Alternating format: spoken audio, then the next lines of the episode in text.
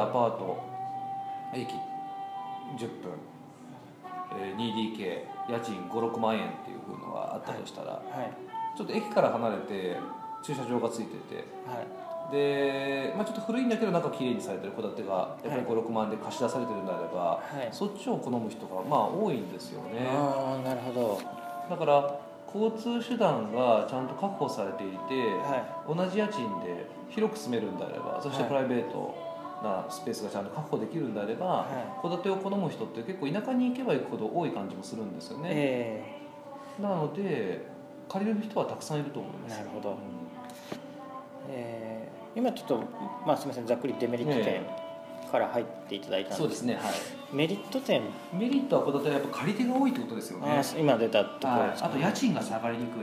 ああなるほど。田舎だと、はい。まあ、田舎って言わなかったとしても例えば埼玉県のさっき言ってた春日部とかはい。川越とかになってくるとワンルームはい。もう本当2万円とかの部屋って普通に出てるんですよね。ああはい。でも戸建てが2万円っていうのは多分見たことないと思うんですよ。そうですね。悪くても4万5万って取れるんですね、はだからそう考えると戸建てっていうのはその家賃の最下限が設定しやすいのいでえ逆算すると利回り計算が安定してえなるほど。いけるのかなっていうのを感じられるんですよね、だからメリットはやっぱ戸建てはそういうところありますよね、はい。わかりました。あと長く住んでくれる可能性が高い、ああはい。うん、やっぱり戸建ては一人暮らしじゃなくてまあファミリーみたいな感じで住む人が多いじゃないですか。はいだからそうなると子供が小学校中学校入ってやっぱり引っ越しってなるべく避けたいみたいなのでまあそうですよね。なるべくそこに住んでくれる可能性が高いんですよね長い間、プラスそこに家賃を5年10年と払い続けてるんであれば、はい。せっかくだったら買っちゃおうって言って住んでる人がそのまま買ってくれることもあるんですよ。ああなるほど。で住宅ローンも組めちゃうし、はいそう考えたらメリットはたくさんありますよね戸建てに関しては。そうすると出口戦略として使える可能性もまあそれはお客さん次第だとは思うんですけど、うんあるっていうこと高いですよね、あそれその出口戦略だはい。とどうなんですか？戸、建ての出口戦略戸建ての出口はだから今申し上げた通り、えー住んでる方がそのまま借りてくれるあごめんなさい買ってくれるはい。可能性が一つ。あとはやっぱりぶっ壊しちゃうとやっぱ分譲の土地でもう一回売りやすいんじゃないですかね。は RC 壊すよりもやっぱりまあ RC 壊すよりもというかまあまあ解体費用の面で考えても処分費が少なく済みますし、い。は区分マンションだったらやっぱり自分の意見だけではその解体決められないのでい建て替えとかは、よね。はい。まあ、やっぱり一棟オーナーだから自分だけで裁量があるもんですから、はそういうメリットはありますよね出口っていう意味においては。いなるほどまあ土地が自分のものであればそそういう方向性もできるっていうことですね。処分しやすいですよねそういう意味においては。はい。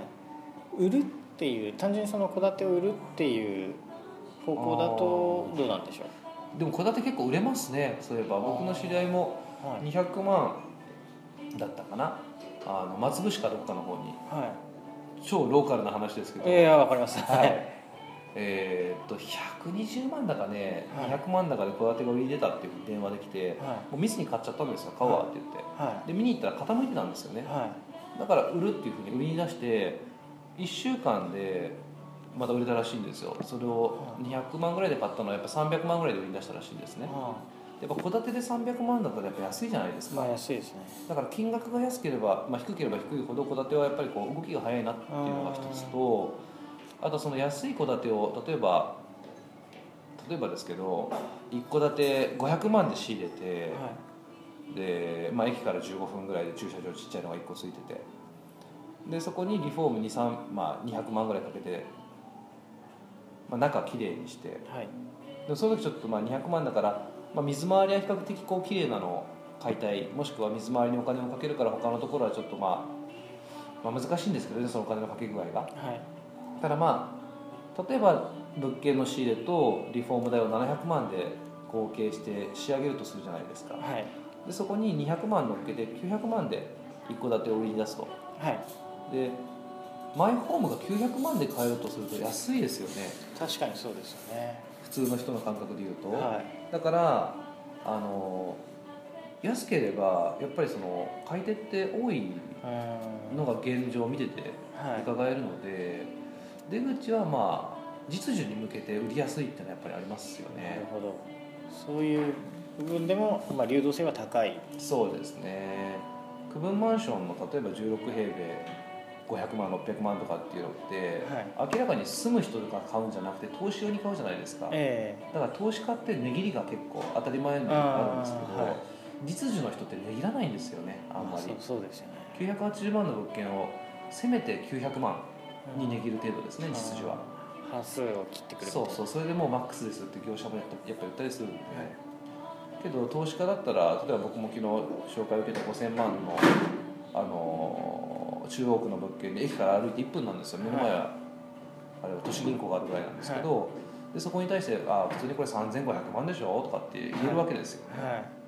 それが実需ではないので、えそういうふうな意味においてはやっぱ売却の時も、うん。まあこう売りやすいかなってなりますよね、えわかりました。でえーちょっと ちょっとですねあの今回長くなってしまいましたがえー戸、建てのおまあ、投資について聞いてみました。ではまた次回ですねよろしくお願いいたします。お願いします。はい。じゃあありがとうございました、失礼します